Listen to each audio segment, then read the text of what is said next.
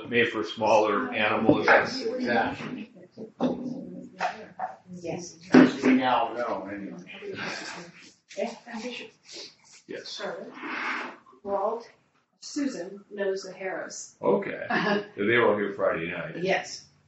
They, they had a big influence over my, um, uh, spiritual growth. Okay. Walt and Sherry did. And Drew was just in high school, middle school. He's Yeah.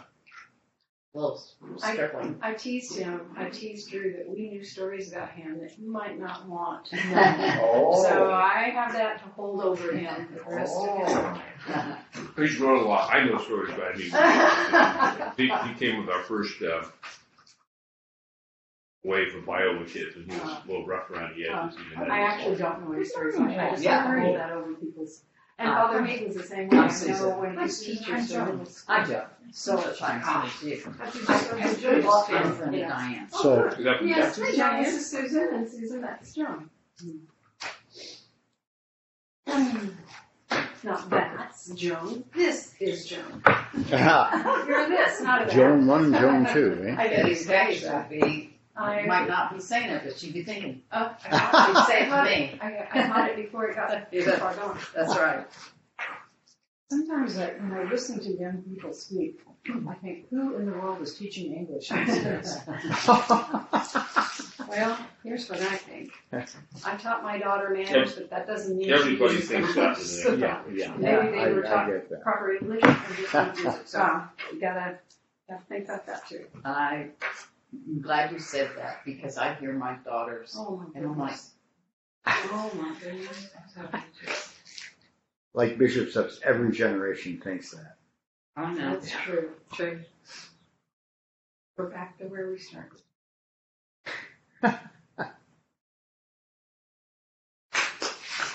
Got to finish my, uh, Yeah, go ahead, Mhm. you're back. my thing. So how, how do you know Walt and Sherry? You're Irvine Presbyterian. Oh, Irvine Press, Mhm. okay. Uh-huh. And how do And you know Susan that? knows them better than I. Irvine Press. Well, I go Yeah. back with Sherry, back when we were kids up in Pasadena. Is Oh, that yeah. right? Yeah, with the Ortlund, Ray, Ray and Ann Ortlunds. Mhm. Oh, child. the Ortlunds, yeah. Yeah. Right. Go way back. I'm so sorry she wasn't here Friday night because I really wanted to see her. Oh, She fell sick, just, uh, you know, kind of bug, some kind of bug, couldn't make it. But Walt was here, so that was cool. There, um, one of the Ortlunds, I guess it's um maybe a nephew, has a, a church up in Ojai. Oh, really? Uh, Hi. And I always uh, wanted to go over there Hmm. on one of the weekends I was up there, but it never worked out. Huh. But apparently he's very good uh, communicator. What's his name? Do you know? Don't work. Yeah, Ortlund. Ortlund, yeah. Reverend Norton. Reverend Ortlund. Reverend Exactly, Pastor yeah. Pastor Ortlund, there you All righty. Well, again, let's pray. All right. Blessed Lord has caused all holy scriptures written for our learning. Grant we may in such wise hear them, read, mark, learn, and inwardly digest them, that by patience and comfort of thy holy word we may embrace and ever hold fast the blessed hope of everlasting life, which thou hast given us in our Savior Jesus Christ. Amen. Amen. Amen. Yeah, amen. Y'all, y'all get mousy in church sometimes. He's, he's been teasing us Yeah. about. it. Mousy in church, all right. Well, liturgy calls for people to say Church amen. Is it like you turn around? It's like, it's like I'll go Baptist. Can I get a witness here? Yeah. That's what you gotta do.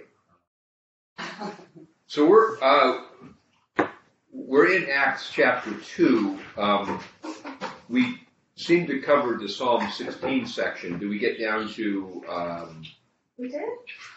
I thought we were gonna go back to that. I can't remember. oh yeah, maybe. Well, uh, help, help me out here. I thought you said we'll go back to Psalm 16, but I, I could be mixing it up with the week before. Well, we, we did talk. Did we do it? Yeah. Okay, Yeah, we did. I think had to be sure online that. last We're going to move on to the next thing. That's right, you were in the car. Yeah, just for the beginning. I had a cold. I didn't want to get anyone sick. And we Oh, appreciate dear. that. Thank you. Yeah. So, um, Glad you're here. so we, so what, for, let, us review that, that Okay. with the Psalm sixteen. What is it about Psalm sixteen that Peter uses to show that it has to refer to someone other than David? Well, the fact that this was written, are you talking about the reference to Joel too? No, Okay. no, just Psalm sixteen. Um, I foresaw the Lord always before my face, he is at my right hand. Therefore, um, my heart rejoiced, my tongue was glad, moreover my flesh also will rest in hope. He will not leave my soul in Hades, nor will you allow your Holy One to see corruption. Oh, yeah, okay, we went So, that. so what is it about that that has to refer to someone other than David? The Holy One in corruption. Yeah, the co- corruption. Yeah. Peter's saying, we know where David's tomb is, and we, we can dig him up, and we, we find him. So clearly, Psalm that Psalm has to speak about some someone else, and there that's what he says in verse uh, 29. Men and brethren, let me speak freely to you of the patriarch David, that he is both dead and buried, and his tomb is with us to this day. Okay. Therefore, being a prophet, and knowing that God had sworn with an oath to him that of the fruit of his body, according to the flesh, he would raise up the Christ to sit on the throne, he, foreseeing this, spoke concerning the resurrection of the Christ, that his soul was not left in Hades, nor did his flesh see corruption. This Jesus God has raised up, of which we are all witnesses. And um, that term witness is is a significant because we remember um, when yeah, close that if you want. Um, if we um, remember at the beginning when they were replacing uh, Judas with whom? Matthias. Matthias, what was the criteria? In my It had to be someone who had Been a disciple from the beginning. Well, we, from the beginning, from, from when they marked it with a with an event. seventy. Baptism of John. Oh. Of those men who've continued with us from the baptism of John to the present, we have to choose one. Yeah, So the witness is not just, oh, we happen to see him in the resurrection. We happen to see the entire Okay. life of Christ. We so we are witnesses of the whole story, as it were. Yeah. Okay. Um, That's a good criteria. I thought the criteria criteria was uh, was um, casting lots.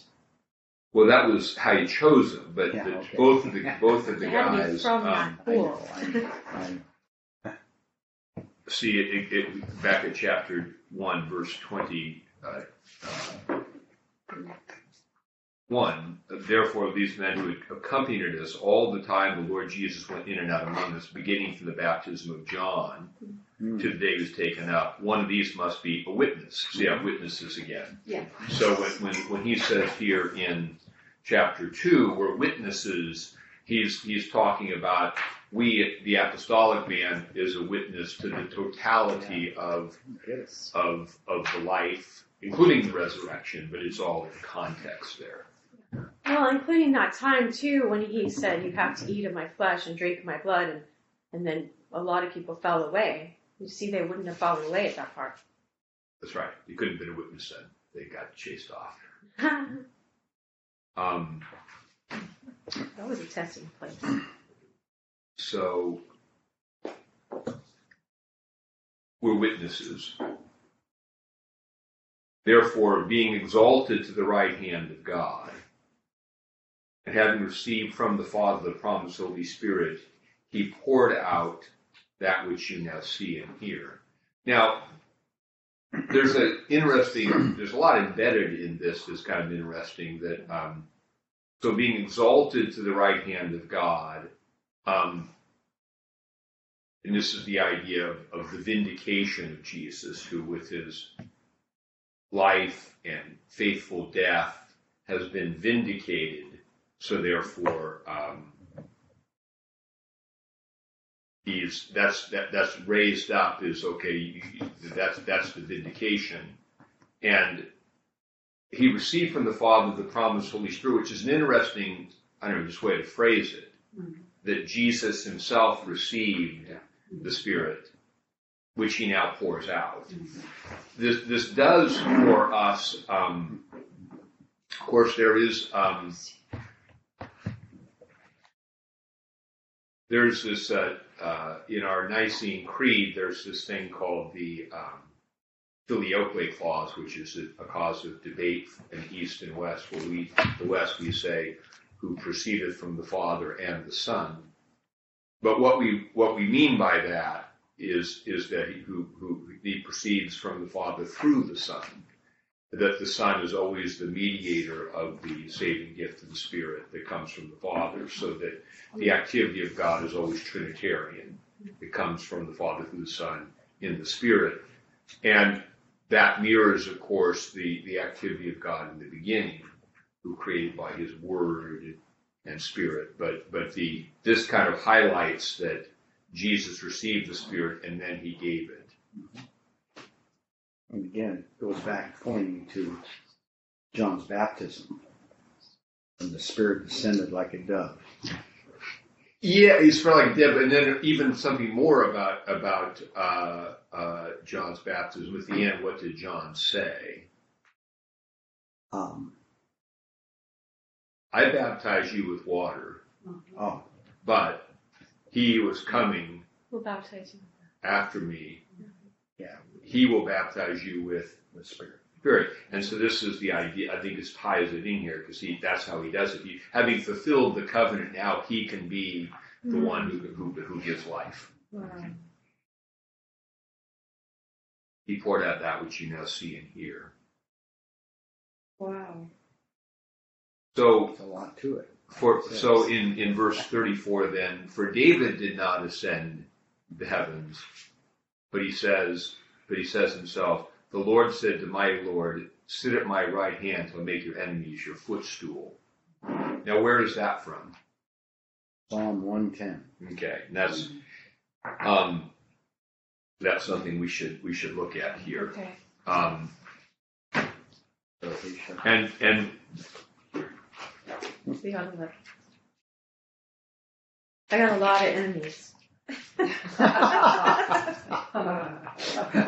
So you know this one. Yeah. um, You're ready for that footstool. I. So this this verse is this that that that uh, Peter quotes here. Um, the Lord said to my Lord, "Sit at my right hand till I make your enemies your footstool." Um, does does Jesus use that somewhere in the Gospels? He must do if you're asking. So the answer is Yes. Okay. yes. Yeah. So I, and you always know when you're doing interviews, you don't do yes or no questions. So where? How about Matthew 22? So you remember in the in the that last great debate between Jesus and his adversaries, where he um, the Pharisees, the Sadducees sent him to, to to tell him to to try to demonstrate how silly the resurrection is because a man married seven women and whose wife will will, will and then the Pharisees ask him who's what's the greatest commandment in the law and um, there's three groups that come to um, discredit him. At the end of that, he he asks them a question. He says uh, to them, "Who the Messiah? Whose whose son or descendant is he?" And and they say, "Well, he's a descendant of David, of course." And then Jesus says, "Well, then how then does David in spirit call him Lord, saying?" The Lord said to my Lord, Sit at my right hand till I make your enemies your footstool. Now let's unpack that here. Mm-hmm. So we're- are you on, is everyone in Psalm 110 right here? and that was Matthew twenty-two forty-four. And um, so in Psalm 110, verse 1, there are two lords there, right? So the first Lord, how, how is it in your Bible, the first Lord differentiated from the second Lord? All caps. The or what we call small caps, where that's the that's that's the convention of of um, from from well throughout the Bible, the convention when the name of God, Yahweh or Jehovah, which comes from Exodus um, three uh, uh, before Abraham, uh, or excuse me, um, that, that, that he says, "I am that I am," and that's the name God gives Moses to say, "This is who's sending you." So that's the name of God. So when we have that Lord in all small caps, and that actually came from the convention, which was an intertestamental Jewish convention of not speaking the name of God. So instead of when the Jewish people in the synagogue came to the name of God, Yahweh or, or Jehovah, Jehovah, they would say Adonai or Lord, and that came over. Um, it was an intertestamental that is between the time of the end of the Old Testament and beginning of the New Testament, it was a convention that developed it. It wasn't an Old Testament convention. How do we know that? Because he's saying it all over the Psalms. You say it in the Psalms, and everyone's name is Ayah, which is which is Ayah, Yah, and so Yeah. his name is so it's the name of God is is a lot of people have that name. Hmm. You know, there are, it's it's the, the name of Yahweh is is used freely. What happened in the intertestamental period is that after the exile and return, when this hyper we can't do anything, you know, we have to protect the holiness of God, that they became these extra rules that, that, that were added to the Torah to, to protect all that. So that's that became a rule. So anyway, this is what this convention is. And so the Lord, who is uh, Yahweh, or in the in a modern sense, or Jehovah in the older sense of transliteration, said to my Lord. So the Lord's God. Who is my Lord then?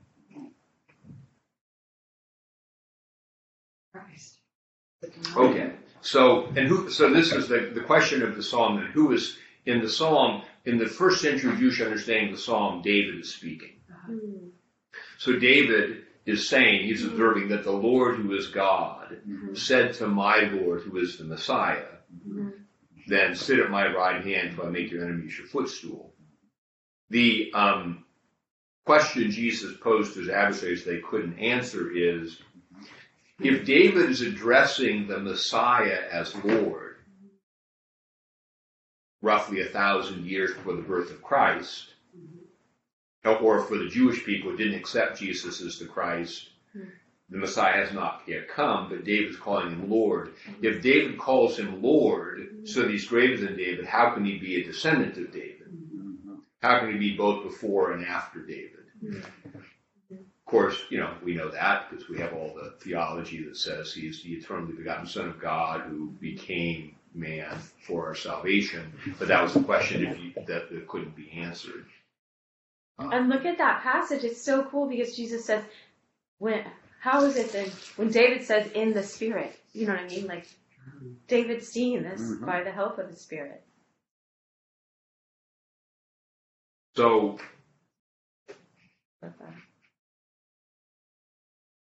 So, so the, the point then is that if Jesus is the Messiah sitting on the throne, and that, that ties back into the passage we looked at in some extensive way when we were studying chapter one of Acts and the Ascension, which was, I want to, I want everyone to commit this, not to look it up to your memory, Daniel, what? Seven. Dan- Daniel seven, thirteen, and fourteen, where, um, For you. where Daniel sees um, one like the Son of Man coming with the clouds of heaven. He came to the Ancient of Days, and they brought him near before him, and to him was given glory and power and dominion that all peoples, nations, and languages should serve him. And we we um, offered that that was the other end of the ascension, because Jesus ascended from the Mount of Olives in a cloud, mm-hmm. a cloud received by their mm-hmm. sight. Mm-hmm. And then, even though it's before, it's a it's a timeless vision. He sees this vision that's that Jesus is coming to receive the throne and, and glory and the dominion. And so now he is Lord. That is, he is the. ri- It's important to understand. So he's he's the rightful Lord of the creation because he has fulfilled the covenant God established to reconcile the creation to himself, and therefore he now can assume the role of the new Adam or man over who has dominion over the creation. So all those Daniel terms of dominion and glory and kingdom ties back to Genesis where God said to Adam, take dominion. And he was supposed to take dominion, but he forfeited dominion. He became subject. So, um, th- th- this is important because the um, sometimes we think of Jesus as Lord in, in a sort of generic, yeah, he's exalted and has power, but not in the in the true and biblical sense that he is the rightful Lord of the whole creation, who rules over it right now from his throne, and um, and will eventually come to um, uh, bring justice in its entirety. Uh, as N.T. Wright says, put the world to rights.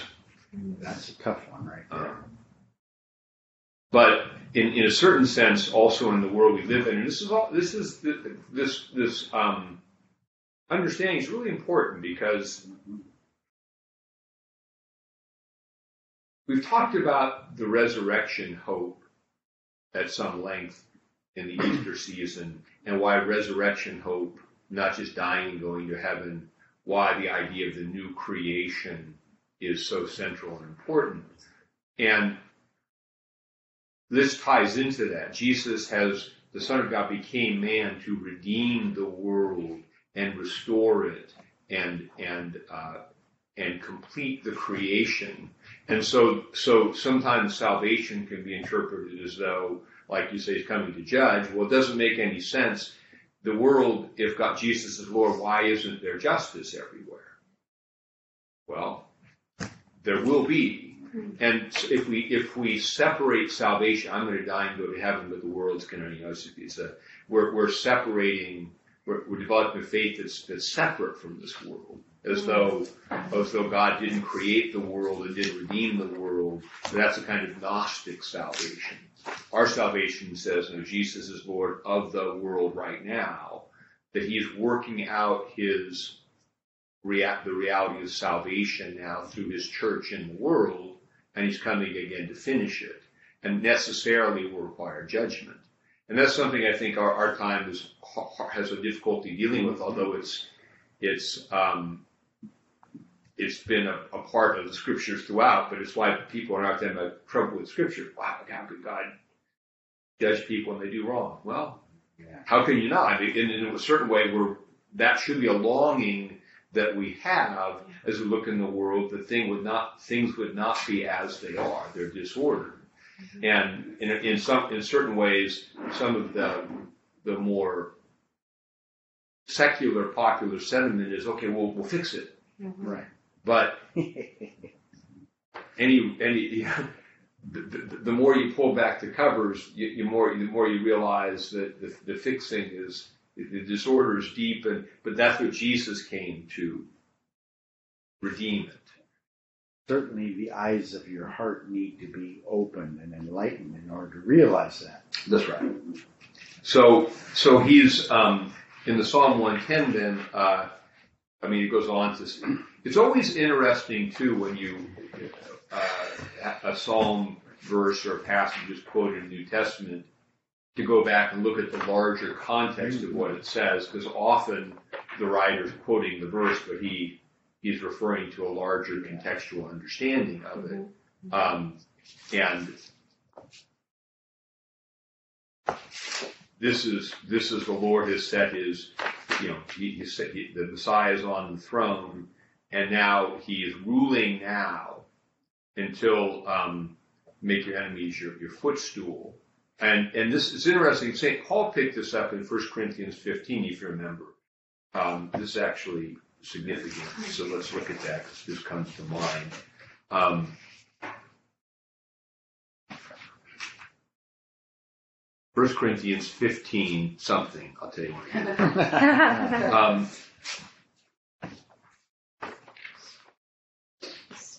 Fifteen twenty-five. I'm sure there'll be a quiz next week. So, so, um, for he must reign. Notice that language. That Mhm. Christ is Lord now. It's not, and we're not waiting for him to be Lord. He is Lord. Christ must reign till he has put all enemies under his feet. That's right from Psalm 110. There Again, we go. Mhm. The last enemy that will be destroyed is death. And that's, that's the idea that, that, that in a sense, death has been destroyed on Easter in the sense that we have eternal life, but we're still subject to bodily death. So in, in, he's going to reign until he puts that to, he finishes that off with the resurrection where embodied life now will not end. But it's a real, I guess what, what I'm emphasizing, this is an historical reality that happened, is happening, and will happen. It's not a Gnostic faith we're saved into some other place. Okay. We can back, go back to Acts 2, 35. In, in, in fact, language of footstool, that was often referred to the, in, in, in Psalm, sometimes referred to God's temple. The strongest in heaven, his footstool, this is where he kind of has the, you know, the, the, the uh, uh, and so, in a certain sense, it's kind of interesting in that how he would use, uh, you know, the, the, the, the, the temple is his footstool where he's present, take his enemies as footstool, but be, maybe being brought under the dominion of his people in some way. Very nice. Diane's having problems with that. No, no, I'm just thinking about resting, you know, when you put your feet on, Yeah, just right. till you rest. The rest, yeah. Uh-huh. I was thinking about the first part of Ephesians where, you know, we are enemies before God. Yeah. Mm. Mhm. So, you know, you, you put your foot on the neck of your enemies. Oh, Yeah. ah. We're like mercy. Then you put your foot on the footstool to rest. Works there. It's just interesting. Yeah, well, that's, that's right. In, in a certain sense, um, in a certain sense, I think what, what Susan's getting at is something that it, this is why the, the uh, resurrection and the coming of the Spirit, which marks the beginning of the last days, is significant because, because Christ, in, God in Christ has, has proclaimed amnesty or potential amnesty to all. And so there's this time now of where the extended Jubilee year is going on. It doesn't mean that sin isn't punished, but it means everybody can Wow. can come. And and and and uh, during this time, but but but the idea that he comes again to judge means there's a it's a definitive season, and that's always been the urgency of the gospel message is you know while we have time, we tend to oh he had a long life. It's like well you don't know. You don't know exactly what you have. You hope so, but even then, that's a short time relative to the to the overall um, traje- you know trajectory of, of life and world. And it's also why um, faithfulness um, is characterized in the New Testament as kind of ordinary faithfulness. What are you supposed to? Who is that good and faithful servant? The Lord will do find so doing when He comes. That and this is the idea of, of liturgy of cycles of the week and the year. We work our way through time, starting on the Lord's Day, coming back to the Lord's Day. You know, beginning the year with the anticipation of Christ coming, you know, and then coming back to it. You know, you're all time is always experiences this movement forward, in which is Schmemann talks about. It's, it's a time of fulfillment and expectation. We're always meeting Christ in time in the Spirit in anticipation of the final meeting.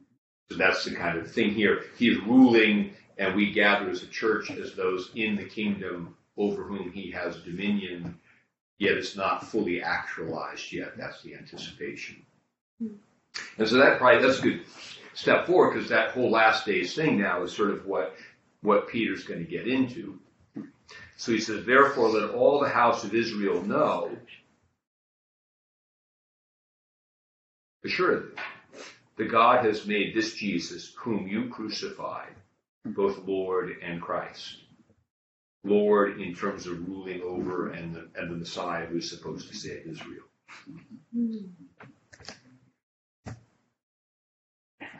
They heard this. Now, when they heard this, they were cut to the heart. Um, this is a word we use in the spiritual language called conviction. Like, oh. This is the spirit at work right here. Well, it's interesting that, that that's absolutely true, and we notice here that it's not, um, it, the Holy Spirit is present now, and um, it's interesting. You remember that passage in um, John where Jesus said, "When the Spirit has come, he'll he'll convict the world of sin, of righteousness, and judgment."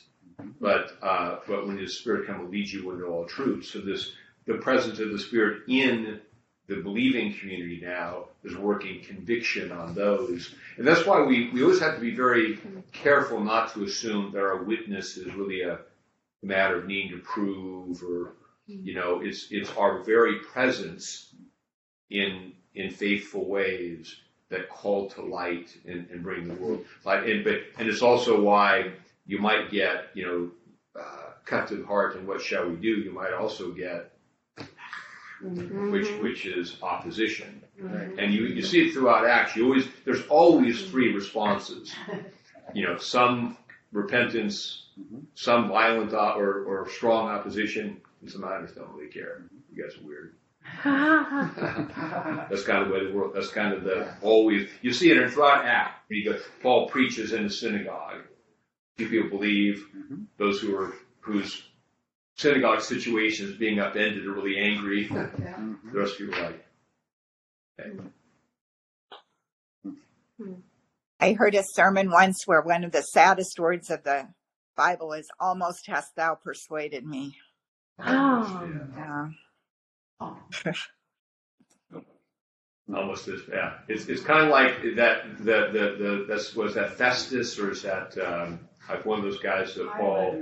Yeah, one of those guys, and it's it's like it kind of like the rich young ruler. It's like almost. but Yeah. Yeah. Walk I away. like this seat. I don't like your seat. Uh-huh.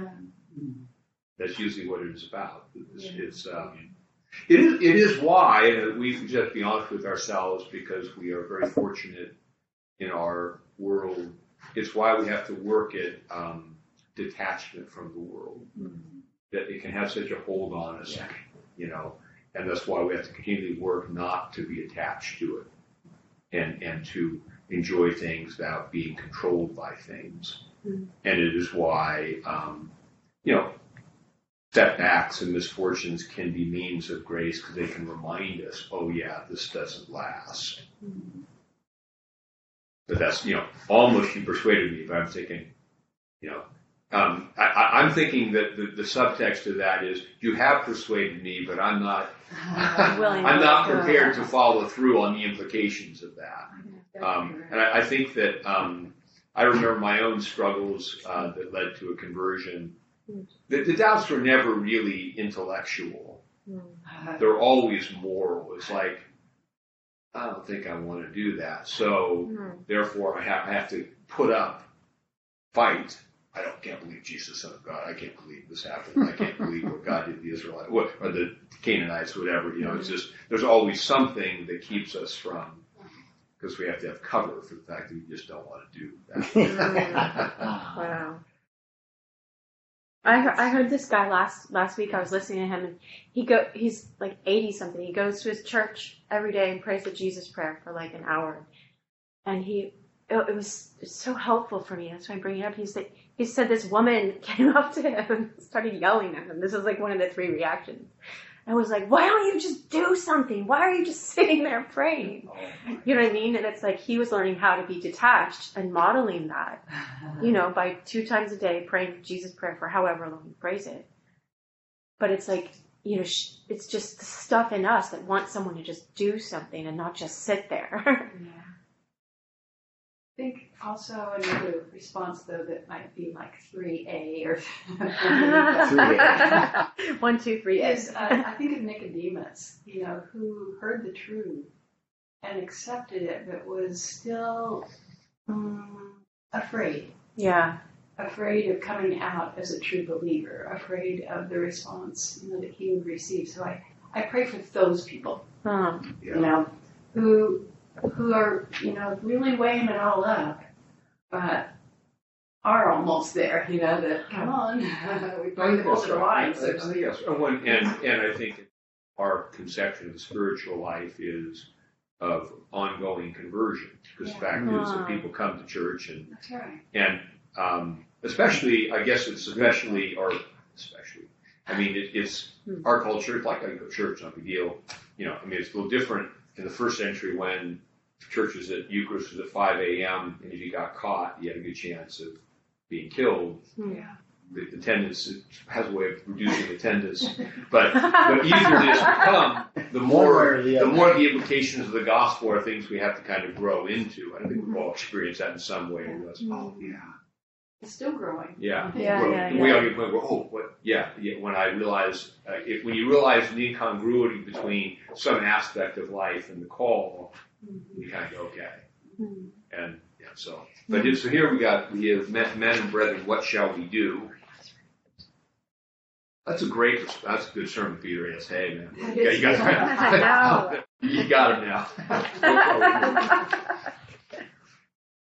but it's important what Peter said. Peter said to them, "Repent." And let every one of you be baptized in the name of Jesus Christ for the remission of sins, and you shall receive the gift of the Holy Spirit. Right out of, the uh, Nicene Creed, I believe in one baptism for the remission of sins. But the promise is to you and your children, to all who are afar off, as many as the Lord our God will call. And that's the, um, and, and we should notice this also that repent is, is the word that accompanies the gospel at every turn. That is, how did John the Baptist begin his ministry? Repent. Repent. How did Jesus begin his ministry? Repent. That that the way things are is not okay. It has to change. You have to the allegiance that is to the world has to change to become an allegiance to the kingdom.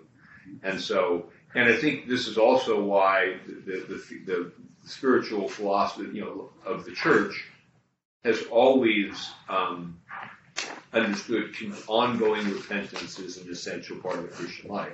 It's why every week we come to the altar, we hear, ye do truly repent. It's not like you're sorry all over again for the very first things you ever did wrong. It's that as we move along, we're more in touch with faulty motives or mixed things. We have to continually purify uh, our hearts and motives, and because we grow into this thing um, as we continue to live in the presence of God and in Christ, in the Holy Spirit. More and more things come to light as we become more ready. And I think there's a lot of patience of God with us about what we're ready for, when we're ready. Lowers the boom at just the appropriate time. But there's also grace in that too. Sometimes, oftentimes, it's it's um, the revelation, the growth is more. I think this is true in our time. The revelation of grace. That is because people. We have a, a, a culture where people do feel incredibly bad about themselves, Yeah. typically, and um, are sure it's their fault and are responsible for things uh, that happens psychologically with when things happen, especially young young phase of life. So the the awareness that it's okay is also an ongoing conversion. I think that's a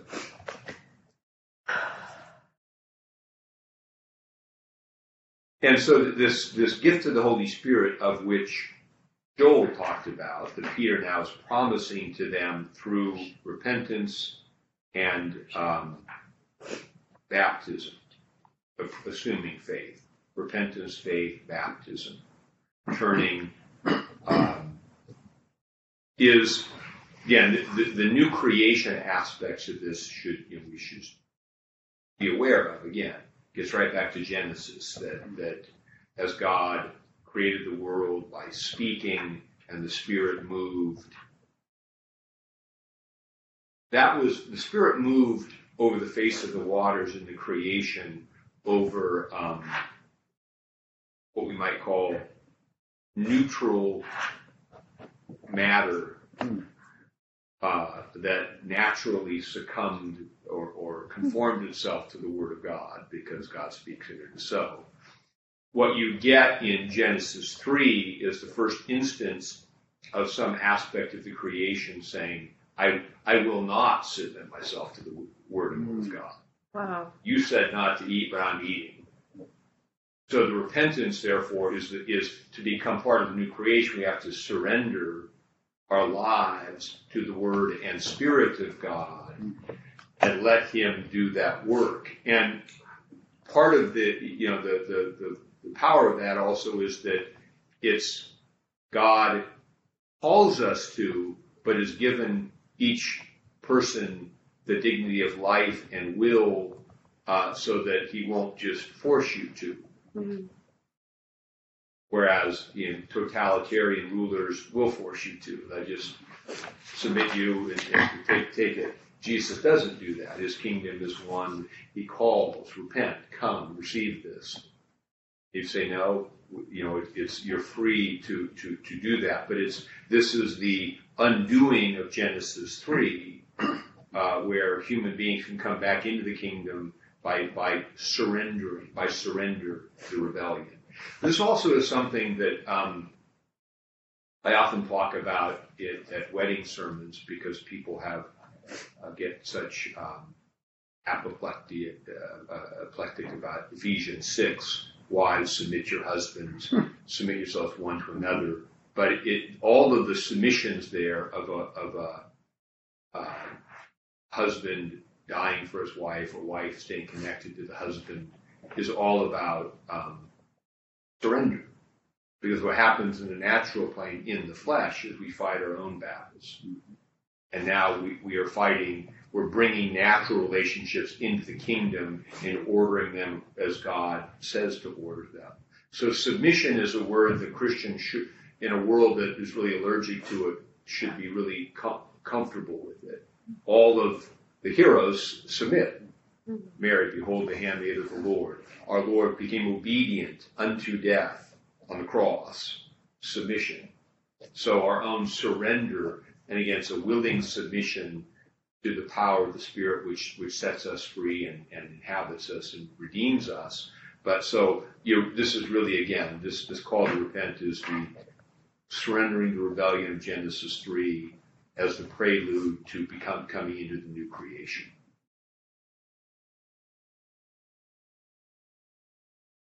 So diametrically opposed to the way the world system is set up, Mhm. for sure. But it, it is, it's a, I think one of the problems we have with that now is that there's a couple things in terms of the Christian message is a lot of times the whole framework of, of how the church operates is co-opted into the language of the world. And if you co-opt into the language of the world, make it a power struggle, Yeah. then submission comes into that, you got the best of me thing. But we just don't really, if you, we pay attention to Testament, you just don't find that language there Mhm. that there's a different dynamic. Again, it- it- it's all informed by by the by the rubric of love and and uh, and and really it is it is um, a submission of oneself to the greater good of the whole, as opposed to demanding what I get at the at the expense of everything else. Listen, there's a thousand moral discussions that come out of that. But as a principle, we understand it's a principle of, of sacrifice and, and mutual giving in Christ. Whenever it becomes somebody using that, I know that, for example, I, I should raise this because I don't know. Does anyone see anything Bright Shiny People or whatever that Netflix thing is about this uh, the Duggar family? It's like a Netflix documentary that that was all about authority and God and family and husband. And you can be converted that way. It's, it's a phenomenon now. Look it up. It's called Bright Shiny People. Okay. It's about a, a guy named Bill Gothard. You heard Oh, Gothard. I yeah, about his Gothard. teaching and, and that whole thing. Really? And, and but this Duggar family was the poster child, I guess, for how great this church was. Had 14 kids, but now the children are coming out and saying, actually, there was some Bright- other thing. bright, Actually, there's some shiny other thing. Bright, Bright, shiny, bright, shiny. Smi- So it's something gonna like bright, shiny, or smiley Hi, happy, happy spot. If you Google it, it'll Yeah, come up it'll because show it's a phenomenon, right? All kinds of things. So what I'm trying to say, as I'm advocating for the virtue of submission, that does not mean whatever anybody happens to come up in, in some cultic way to use as a power of one person over another. That's not what we're talking about here. About to surrender to God in the Spirit.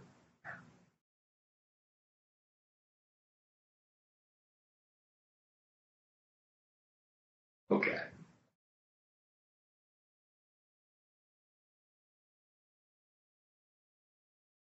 Now, and we should be aware with the Spirit, the kingdom is here now. It's not fully here. Right. There's always, there's always a tension. It's here, but it's not completely here. And this, um, in a sense, solves the riddle of, of how, um, how would God, how could Jesus be crucified and yet also be the Messiah? Well, and, and how could, um, how can the world kind of go on after, you know, after the new creation has begun? Here it is. And with many other words, he testified and exhorted them, saying, Be saved from this perverse generation. Now, I think there, this, there's something in that, be saved from this perverse generation. Now, uh, Jesus called it a perverse generation, and it is a generation that actively rejected him. Um, but it's, it's, it's a posture that, as regards the world, I, think it's, it's a thing that we really need to, it's a shift from the 20th century to the reality where we are, where, where Western Christians saw themselves at home in the world. They think, they think oh, this a Christian place, not a perverse generation. But we are, the world is now something other than the church. And it is not embracing the gospel and the idea that the primary work of the gospel is to reform the world into a better place um, does not comport with the message of the New Testament. The, the fact is that as the gospel is preached and people come to faith they, and, and become who they're, they are supposed to be, their presence as who they are supposed to be will make their families and everything better. But saving the world is not the enterprise of the church. And that distinction coming out of something into something is more pertinent now.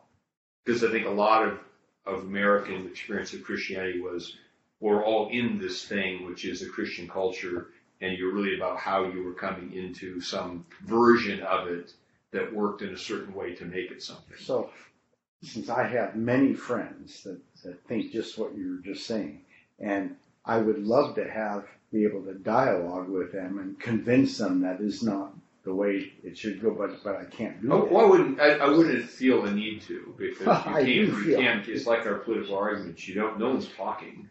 Yeah, I'm absolutely. just. I'm just saying. I, I, I'm happy to have somebody tell me that that's wrong and talk about it. I just, as I've looked at this over the last generation, I've grown to the understanding this is the way we engage this is a problem. Right. Because we we're we're we're, we're assessing the the success of the kingdom in terms of the secular enterprise, and that's a bad. It's wrong. It never was that way.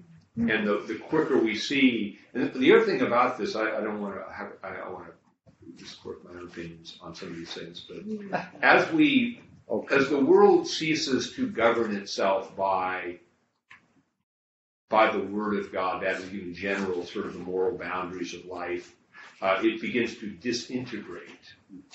It, it says that, uh, there's one passage in Hebrews where it says that, that Jesus upholds all things by the word of his power the, the more things refuse to be subject to that word at some level, they begin to disintegrate. That's exactly what happened in Genesis. The rebellion led to all kinds of things, and then came the flood. And that's what's happened. You, cannot have, it's not like you're bad, God's gonna, it's just you cannot be not governed by, by the word and will of God and have it go well. And so that's happening in the world. I don't think we should bang our head against the wall. We have to understand that's happening. So we need to come out of it and and be in the people of God, the ark that that that is not of the world. So this this idea of being separate from a perverse generation is more important now, Mhm. and, and this, that's a shift for a lot of lot of Christians in America. Shift for me. I, I I I think I was more bought into the cultural warrior thing when I first started out until I realized, yeah, I, I'm kind of seeing what the problem is here. Well, I'm glad because I'm, then any, any, you I'm happy to have express it. thoughts and happy to have someone, but the it, more I stand up hmm. for giving a testimony for the reason that we have a life of prayer and we practice our, our life of prayer in our offices and everything, the more I get pushback from my evangelical friends. Well, that's okay, you pray, but you got to do something also. Mhm. And I could have just missed the whole point, you know, and I, I can't go any further, really. Well, like, and like that woman, the And, guy. and the idea, the idea, of course, Jesus is that I mean, the, our framework of life for prayer um, is, of course, of course, what you will do is out of your life of prayer, you will love. You have Mm-hmm. a, you have there's things you, you do things um, that there's not, you're not inert. Yeah. But I think the activist idea that that doing something means accomplishing some visible thing that will then justify your thing as fruitful, it, it, it, it runs into trouble in all sorts of ways. It runs into trouble in the church. You're going to preach the gospel. How many did you say? Right, right. Well, that's not the point. The point is, were you faithful in proclaiming what you? And if you notice that St. Paul does this when he goes to his, his preaching ministry in the synagogues, um, he feels like if he said what he had to say faithfully, okay, done work, move on. It's not like how many get, how many didn't get. Yeah, it's just it's the faithfulness in the task itself. So that's the other thing about yes, you, ha- you yes, we do have to love, Hmm. but we have to love because that's who we are in Christ, or people called to love, not because if I do this, maybe I can get you to do these things. That's manipulation, Mhm. and that's the subtle thing that we run into when we get results oriented. We walk by faith, not by sight. And I, Sort. I think, Jack, you know, as we live a life of prayer, I think that does exude itself in our stewardship of the earth, Mhm. in our stewardship of, you know, care and concern for other people and feeding the poor and clothing, you know, and housing. I think it just is a natural outflow Mhm. of that. And sometimes those get reversed. Well, you know. yeah, that's the point. that- That- the that- That's the reason I wanted saying, Yeah. I want to be a witness to the fact that keep your priorities on God.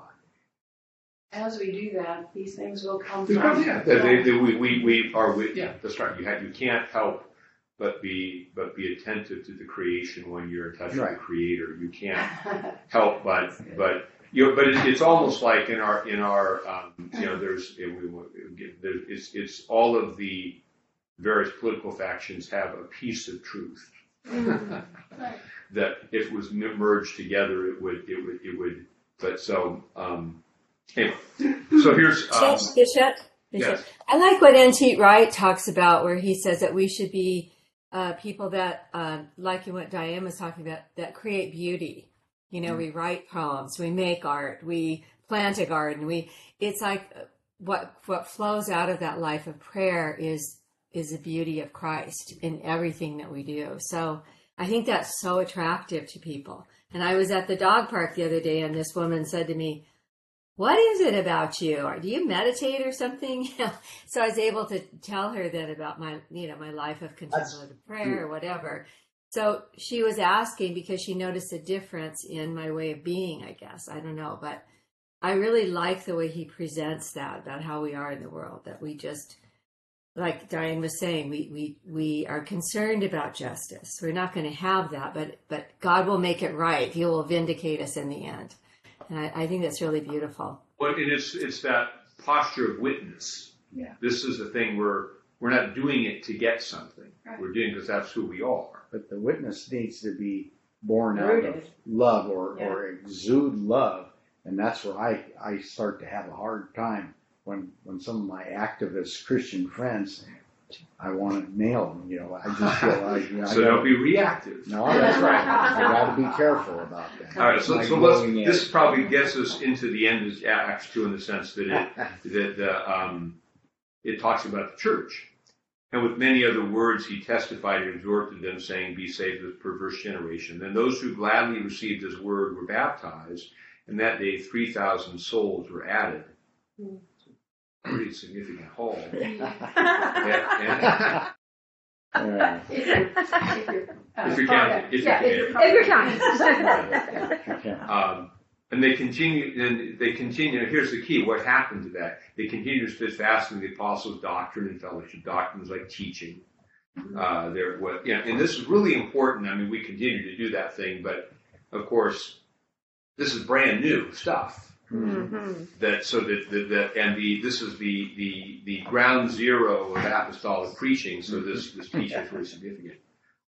And fellowship, that's communion, our our our uh, Yeah. being together in Christ as a community. And the breaking of bread, which is clearly the Eucharist, and prayers. It literally says the prayers. Actually, I don't know why this. Uh, uh, so it's um, they have a. I think it's, there's even early on a kind of liturgical sense to this because we have to remember now we talked about the apostles waiting in the upper room for the Holy Spirit to come. Praying, they they they they continued in prayer. We talked about how just as it later showed that you know you know Peter prays these hours of prayer morning, noon, and afternoon. Somehow that Jewish practice of prayer is going to be brought over now in the light of what they've experienced, but it's not going to be completely abandoned. And and and so it it would really be interesting just to be able to go back in time and have a little, you know, it's like Eucharistic research. Okay, well, how did this thing go?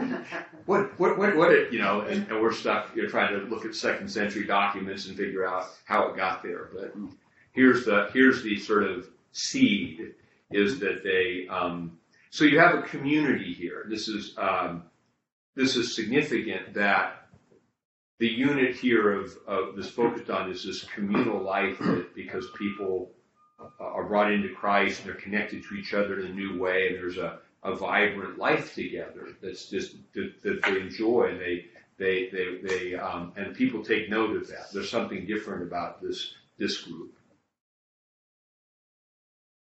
Then fear came upon every soul, and I think this is like you know fear is that like oh, something's happening here.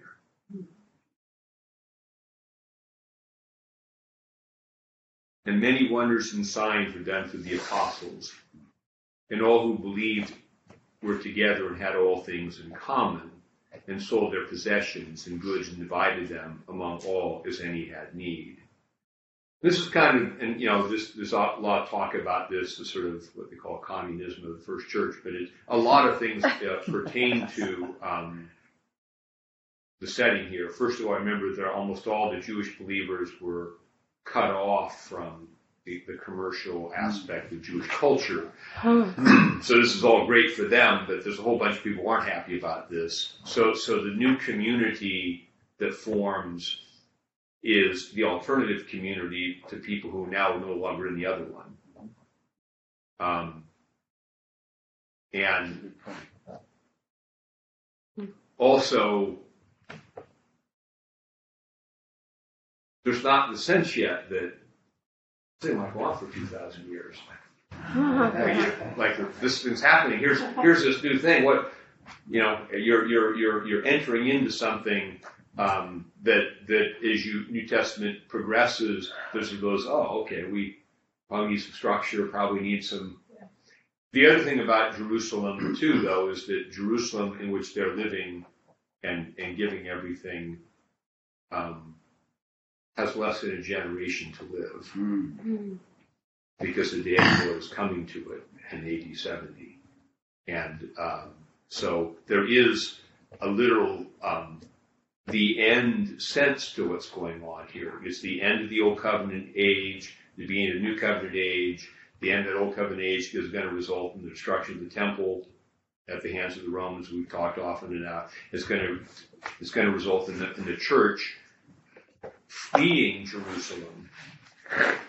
But but emerging as the, as the new people of God, bearing, you know, the, kingdom and the message of the kingdom to the end of the world. So a lot of things are happening here that are significant.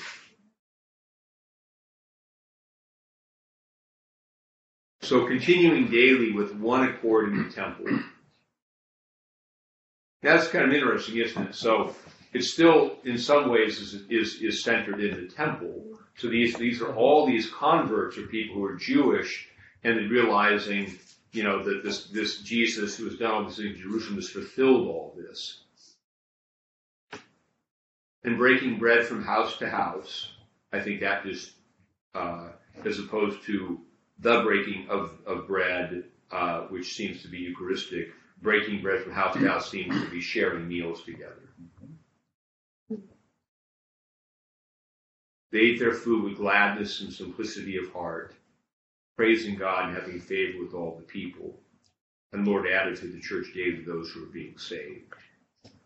So there's a witness to something different. And I actually think this is, um, uh, you know, to, kind of to Jack's point a little bit. And I think it's, it's that, that the church has to be a witness to something different. And I think even, even to the more, um, activist Christians who might be a little off, we think on their on their aim, that it's it's it's tempting to get angry at them. It's tempting to get reactive to something else instead of focusing on the life we have in Christ. What am I called to do? Mm-hmm. And the reality is, I can't. I can't.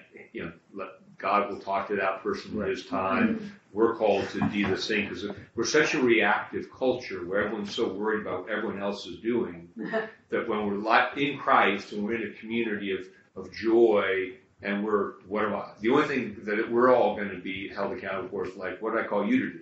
Mm-hmm. And he didn't, I know he didn't call me to get ang- angry at people.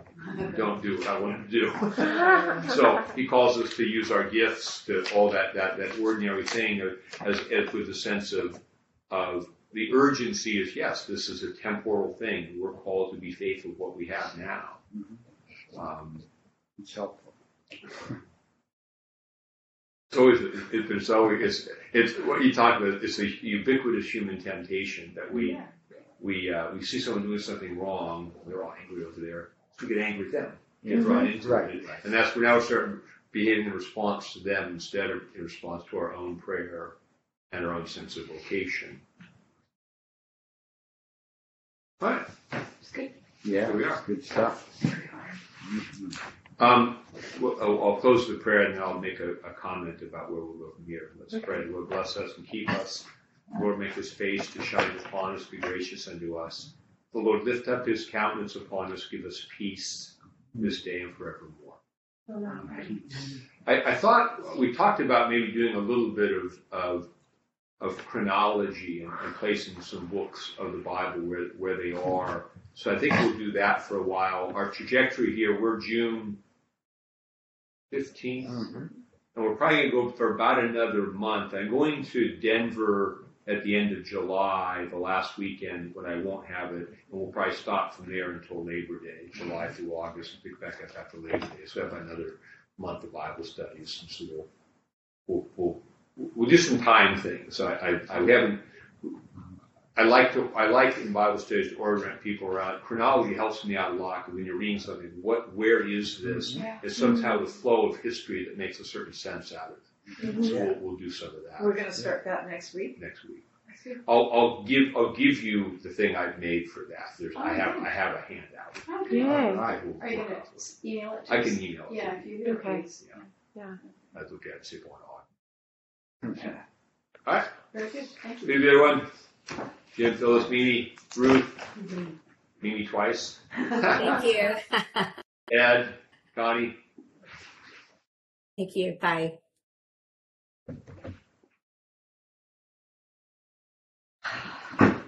I like to uh, turn out this because they are recorded, and that way it's just Oh. you forget that there's just uh, leave? yeah, you they turn off.